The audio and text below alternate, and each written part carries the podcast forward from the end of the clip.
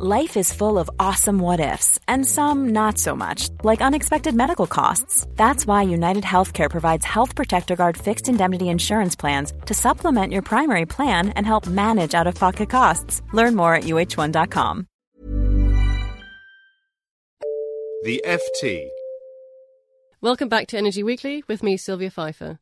This week, we'll be discussing Chris Huhne's speech at the Liberal Democrat conference yesterday on his Green Deal revolution. The Green Deal will be a revolution, the first scheme of its kind in the developed world, the most ambitious energy-saving plan ever put forward, a once-and-for-all refit that will make every home in Britain ready for a low-carbon future. No more half measures going off at half cock. We'll be asking what this plan is all about and whether his words are more than just hot air. After that, we'll move towards the water and take a look at what tidal energy has to offer. Tidal energy uses the gravitational force of the moon, so as the tide moves in and moves out, we're able to harvest that kinetic energy and dispatch it economically to the grid. And we'll end this week's show with a look at Eurasian Natural Resources Corporation, otherwise known as ENRC. The FTSE 100 Kazakh mining company is embroiled in a legal battle with the Canadian miner First Quantum Minerals. We'll be looking at the details of the dispute and how it is drawn in some senior city figures. I'm joined in the studio by Fiona Harvey, the FT's environment correspondent, Will MacNamara, the FT's mining correspondent, and we welcome our guest, Tim Cornelius, from the tidal energy company Atlantis. Before we launch into Chris Huhne and his plans for a greener Britain, let's get BP up to date. On Sunday, the US authorities finally pronounced the well in the Gulf of Mexico, which caused the largest accidental offshore oil spill in the US, effectively dead. But the story is far from over for BP. The company faces several investigations in the US, as well as potential legal claims. Bob Dudley, who takes over from Tony Hayward as chief executive next month, has a difficult few weeks ahead as he focuses on where the company goes strategically from here and how it can repair its battered reputation in the US. We will, of course, be keeping an eye on proceedings and bring you the latest news on BP on next week's show. So, let's move on to our first topic today, Chris Huhne and his Green Deal. He used his appearance at the conference on Tuesday to champion the government's Green Deal, which promises to insulate houses across the UK and create thousands of new jobs. I've got Fiona here. Fiona, hello. Could you just tell us exactly what the Green Deal is all about? The Green Deal is about making people more energy efficient. One of the primary focuses will be insulation and making people climate-proof their homes. And that means putting in loft insulation, which still lots of people don't have, cavity wall insulation, and of course it's things like windows, double glazing, doors, all of the things that are old housing stock. And Britain has the oldest housing stock in Europe, all of the things that make it so inefficient in terms of energy and specifically heat. Is this a mandatory thing or is this voluntary? It's completely voluntary. No one is going to be forced to have insulation, but the point is to try and make it easier for people, to make it more attractive by encouraging people to see that they can actually save money. And the people who will be charged with doing this are essentially the electricity companies, the energy companies, and they will be asked to support this. OK. Well, it sounds great in practice, or in principle, not in practice. Do you think it'll work? Well, the only problem here is that something similar to this has been in operation for years now. People have had incentives. The upfront cost of getting your home insulated is subsidised, so it's quite low. It costs maybe a couple of £100 for loft insulation in the average house. If you're on a low income or you're a pensioner, then you can actually get it for free. And it takes an afternoon for the average home. So the problem has been that although these incentives have been there, people have not taken them up.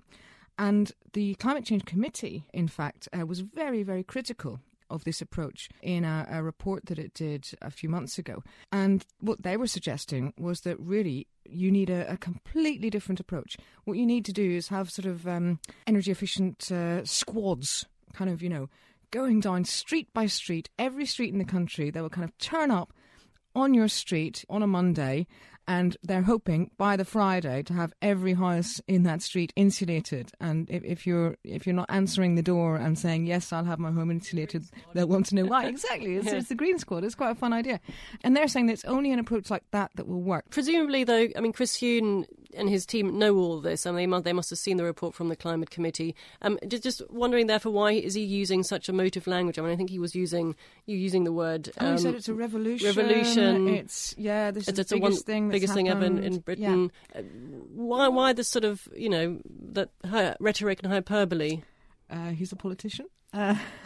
I think, the onus is really on the government to try and ensure that they're doing something about this. Don't forget that we have serious targets to meet. The government has got to meet a target of reducing emissions by 34% by 2020.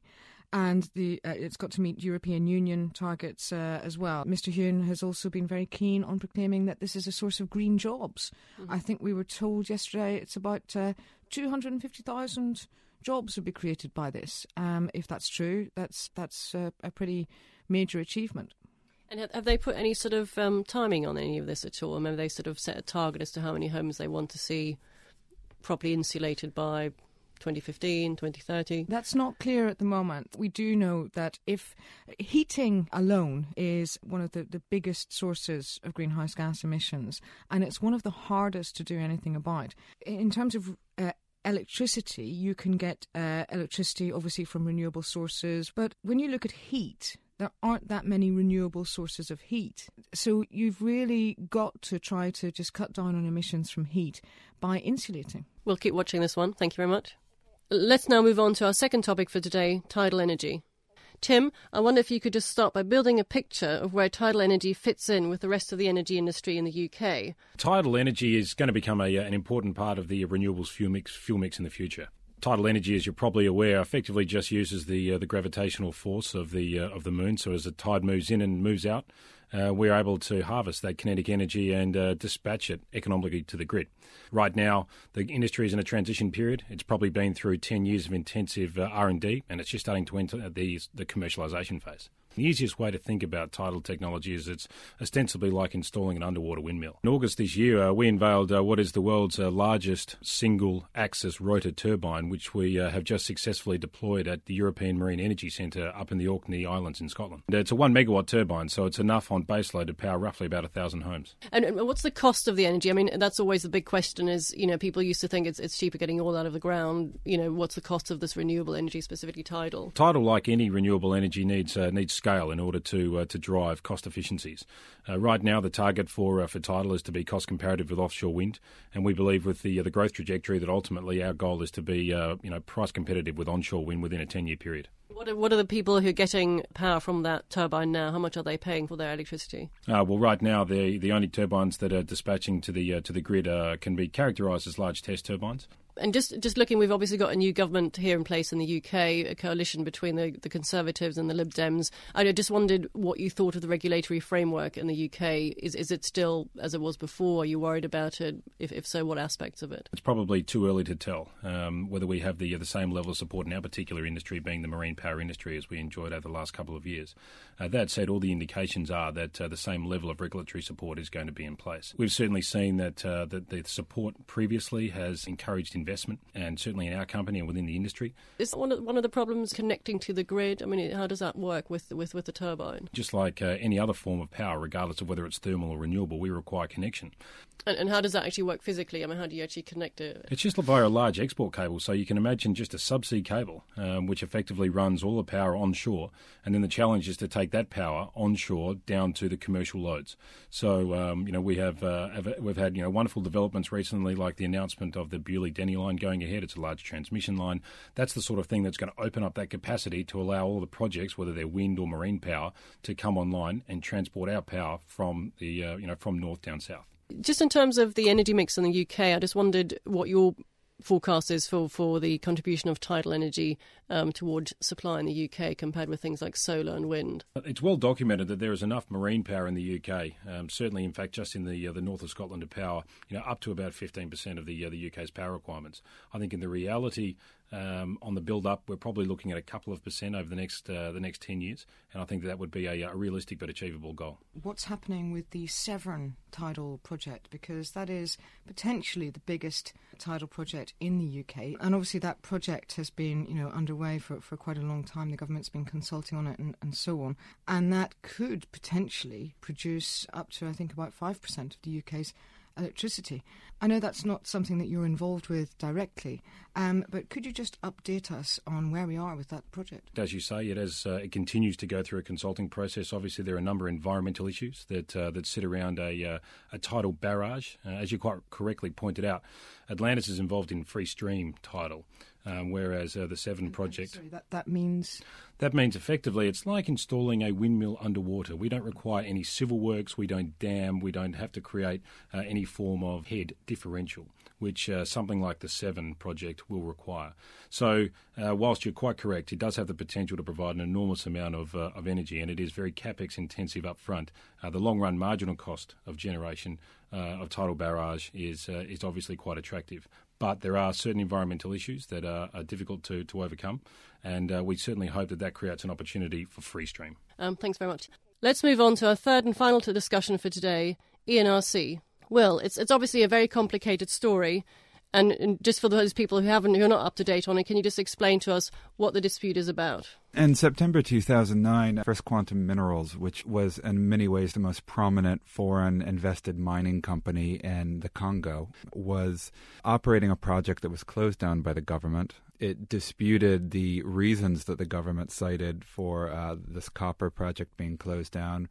And then, long story short, it continued to wars with the government that it lost, and this culminated over last month, in fact, with its largest project in the country by far being seized and then sold.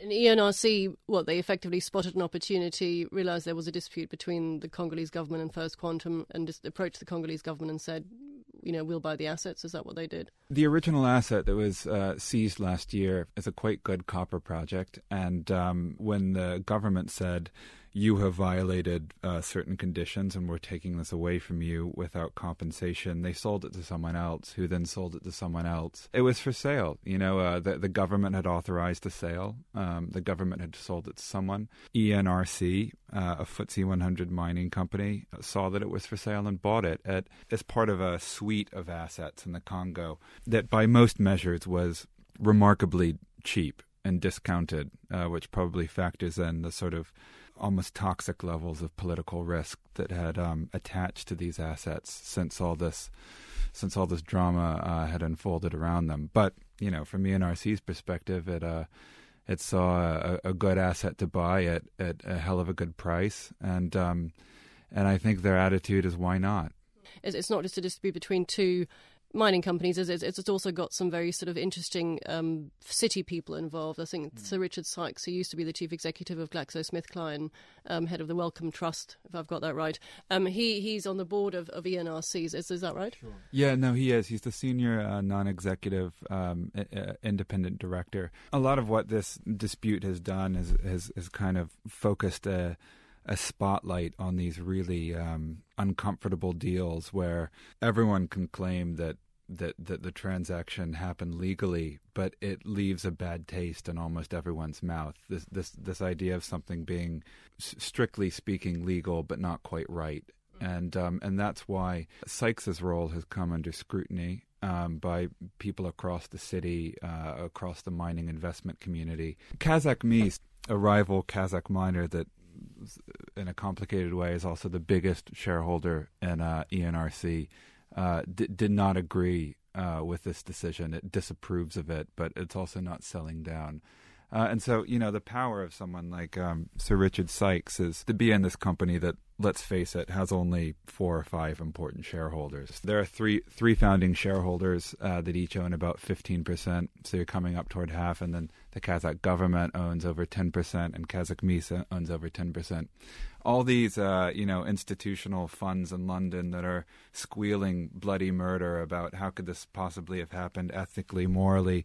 Well, in strict terms, they're not very influential. They're just not big on the shareholder register. So, the power of someone like Sir Richard is really to say, look, I represent this sort of moral heft of the city, and your shareholder register is taken up by people who will always have all the power, but I'm here to advise you on things that might kind of violate the spirit, if not the letter, of the law.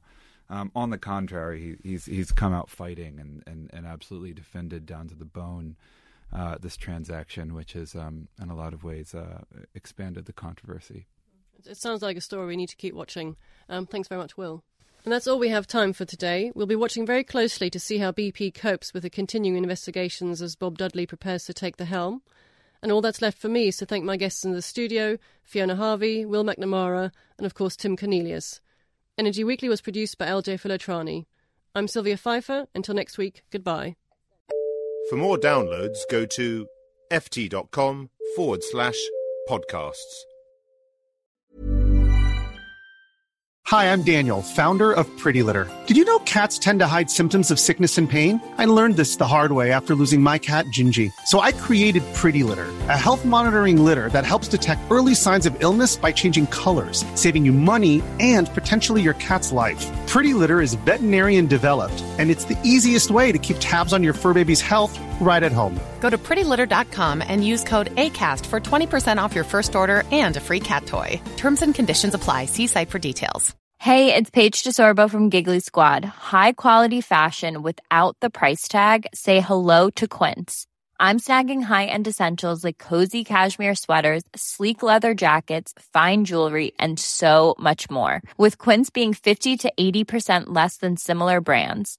And they partner with factories that prioritize safe, ethical, and responsible manufacturing. I love that. Luxury quality within reach. Go to quince.com/style to get free shipping and 365-day returns on your next order. Quince.com/style.